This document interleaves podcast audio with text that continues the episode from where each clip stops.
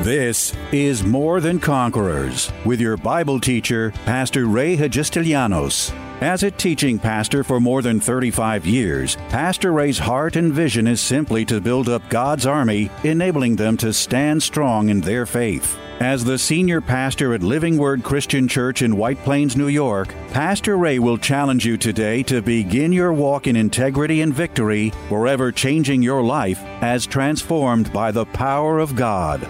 More Than Conquerors is supported by the generous gifts of listeners like you. You can find us online by going to livingwordchurch.org.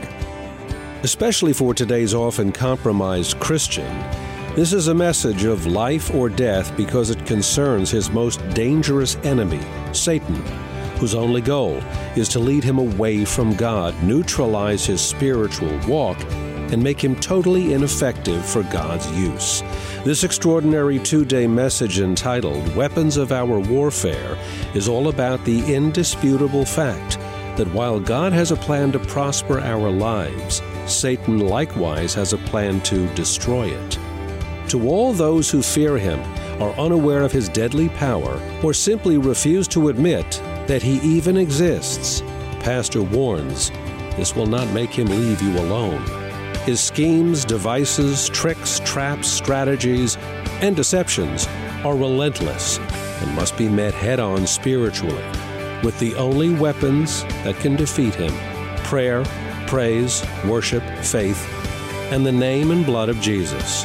Here's a closer look at this master thief and proven ways to avoid biting his bait by using God's powerful weapons of our warfare. Cannot fight spiritual battles by natural means.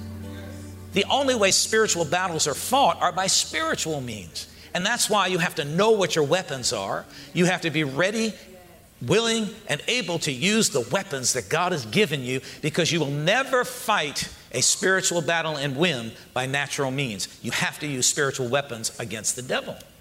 So he says, For though we walk in the flesh, we do not war according to the flesh, for the weapons of our warfare are not carnal, but mighty in God for the pulling down of strongholds.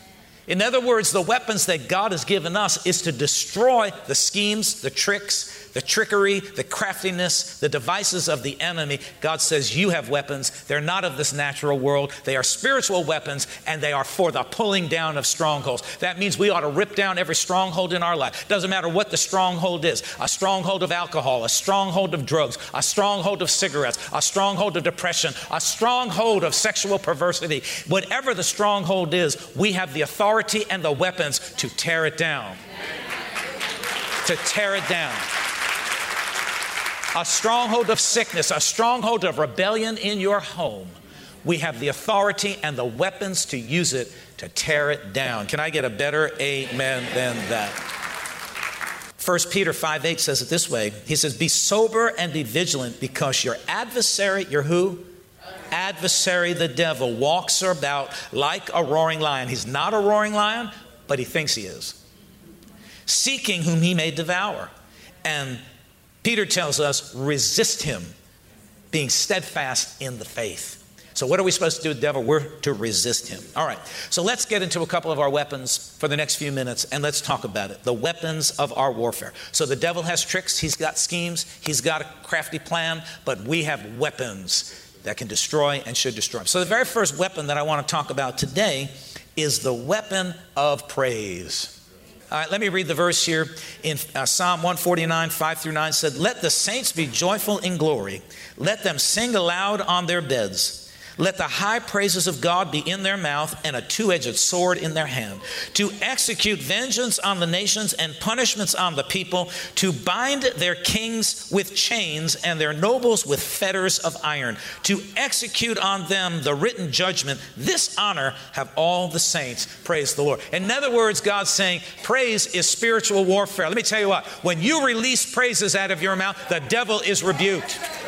When you're singing praises to God, you're giving the enemy a headache. He doesn't want to hear it. You see, that's why when you, you, you come into a spiritual warfare, sometimes you just don't know what to do. There have been many times I didn't know what to do. I was confused. I prayed all the prayers I knew to pray. Then only thing left to do in this spiritual warfare is to just lift up some praise, to lift up some worship, to start glorifying the Lord.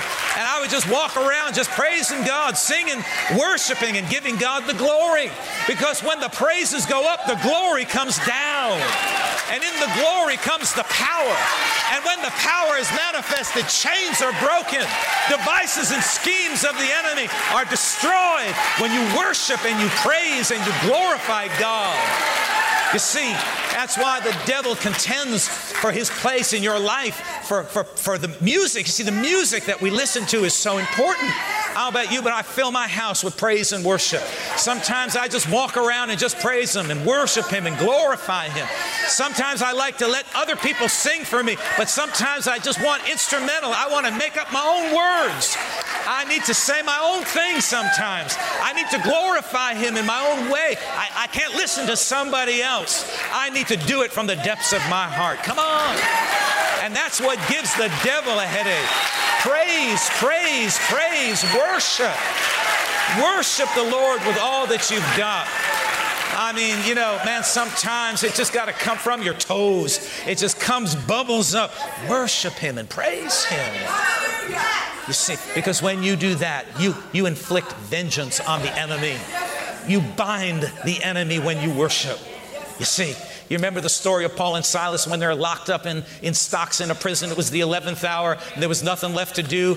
You know, I'll tell you what, when there's nothing left to do, when you've done all that you can do, just start praising. Just start worshiping. Just start glorifying the Lord with all of your heart, with all of your soul, with all of your might.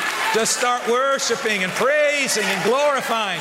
So Paul and Silas start worshiping. They start praising. They start singing songs. And all of a sudden, as the praises went up, the glory of God came down, and the building shook, and the chains were loose, and the stocks were open.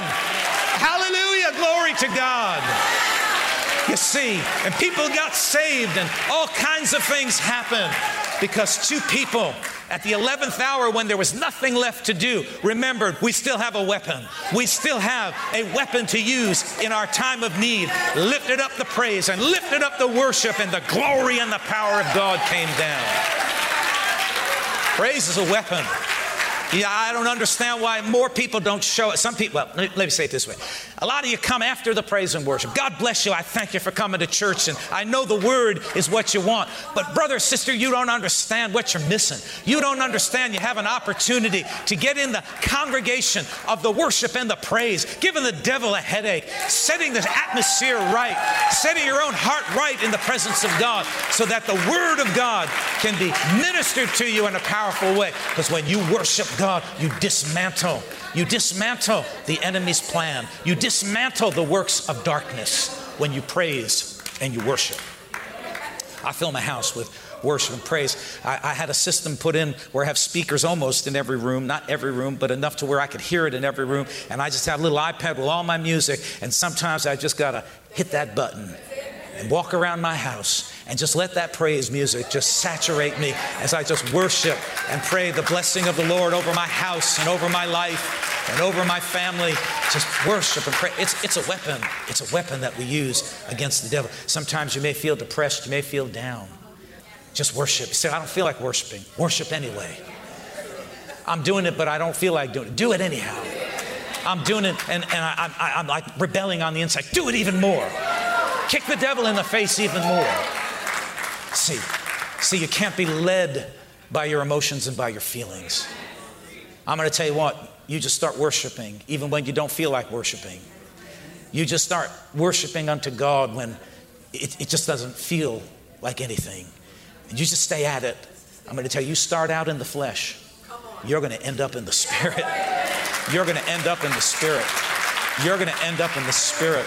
You're going to break through the hardness of that moment and you will experience the full glory of God.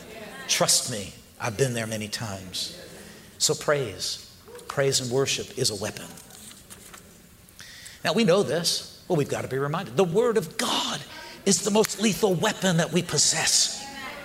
Remember when Jesus was confronted in the spiritual warfare that he confronted, and I use that as a model over and over again because he was about to step into the purpose for which he was sent into this earth. And who does he meet just moments before he's stepping into the fullness of the plan that God had for him? He meets Satan, who comes to harass him, to tempt him, to trick him, to try to get him to bow down. And what does Jesus do? Does he enter into a conversation with the devil? Does he moan and groan and complain about how tired he is and how hungry he is because he's been fasting for 40 days and 40 nights? He doesn't even entertain the devil, but quickly just looks at him and says, It is written. Boom, just like that. It is written, boom. It is written, boom. Every time you speak the word of God from your heart to your situation, it's like throwing a grenade right in the midst of that trouble or that problem. He just speaks the word of God and releases the power to dismantle the plan and the purpose of the enemy. That's what turns the devil on his heels. When you start to release the word of God from your mouth. That's why you've got to know the word. That's why you've got to memorize the word. That's why you must speak the word. Don't speak about your situation, speak the word of God to your situation. That's what dismantles the plans and the devices that the enemy has against you. Of course, he's going to come and harass. Sometimes people come to me, and I understand you can get weary in the warfare, but they sit across my desk and they look at me like, you know, like, like this is, I'm the only one in the world, like they're the only one in the world that's, that's going through this. Say, oh, I don't know, the devil's harassing me, and I've got this. Dear brother, dear sister, join the club. You know, people say, well, you don't know what's going on in my life. Well, you don't know what's going on in my life. Or that person's life, or that. We all have junk going on. But praise God, we've got to have a plan of attack against the enemy. Praise the word of God. Let me get back to let me get back to praise for a minute. Can I just get back for praise? Are you all okay? Am I, am I preaching all right? All right. Let me get back to praise. That's why when you're praising, the words to the songs that you are singing are so important. I filter every I go through every song that we sing. And I, sometimes I've changed the words. You know, a word here or a word there makes a whole bit of difference. Don't you be singing and belly aching about your problems and your. I mean, I've heard some songs, you know, and the melody is so cool, and I thought, wow, the person singing is so cool. But the words, I mean, make me want to vomit. They are so devoid of faith and power and good doctrine. That's why we've got to be very careful what we're singing. Make sure that you're singing the Word of God. I love the songs that have their, their basis and their, their you know, the fullness in the Word of God. And it's faith inspiring. That's what I want to do. So, the Word, worship the Word. Let me give you a couple verses. Hebrews 4:12 says, "The Word of God is active and living, and sharper than any two-edged sword." Sharper than any two-edged sword. That means it has power to dismantle, to divide up, to cut up the schemes, the chains, the shackles, the plans and the purposes of the enemy, sharper than a two edged sword. That's what the Word of God is. In 1 John 2:14, John writing, he says to the, to the older men and the younger men, he says, I have written to you, fathers, because you have known him who is from the beginning. I have written to you, young men, because you are strong, and the word of God abides in you, and you have overcome the wicked one. How did, he, how did they overcome the wicked one? By the word of God that was in them. That's why, folks, keep the word close to your heart. Treasure the word of God, not the doctrines of man. There are a lot of doctrines of man that go around. Don't, don't, don't fall for the doctrine. Test everything against the word of God. Don't just swallow it because it sounds good test it against the Word of God, and then hold it dear and near to your heart because it has life and it is powerful and it is sharper than any two edged sword to the dividing asunder, to the ripping apart. I'll put it this way this is just Pastor Ray's translation. It has the power to dismantle, to disrupt, and to undo the works of darkness and the schemes and the plans of the enemy. We should never be afraid of the devil. In Ephesians where it gives us all the parts. We just read, gives you all the parts of the armor. But notice there's one part that was never given to us, and that was a covering for our back. Why? Because we're never to turn and run from the devil. We're to run toward him. We've got all the protection, and we even have a shield of faith that quenches all of his fiery darts, and we have the sword of the Spirit, which is the Word of God. Come on, somebody give me a better amen than that. All right. Weapon number three that we want to talk about for a minute is plain old prayer. Just prayer. The Bible says in James 5:16, the effective and fervent prayer of a righteous man avails much. That means prayer that comes from the depths of your heart. Prayer that you mean. You put your whole self into it, not just a flippant little, hi God, nice to, nice to talk to you today. Bless me. Bless my house. Bless my kids. Thank you. The effectual and heartfelt, fervent prayer. That means we got to put some time into it concentration into it. It means that we've got to have a little focus time in prayer. He said, That kind of prayer of a righteous man, and that means you and me because we're not righteous in our own and of our own, but we are the righteousness of God through Jesus Christ. It's Jesus who made you and me righteous. So we qualify for this scripture, for the benefits of this scripture. It says, the effective and fervent prayer of a righteous man avails much. I like to say it this way prayer changes things. As much as you don't want to think so, prayer changes things. Prayer changes things. Prayer brings deliverance.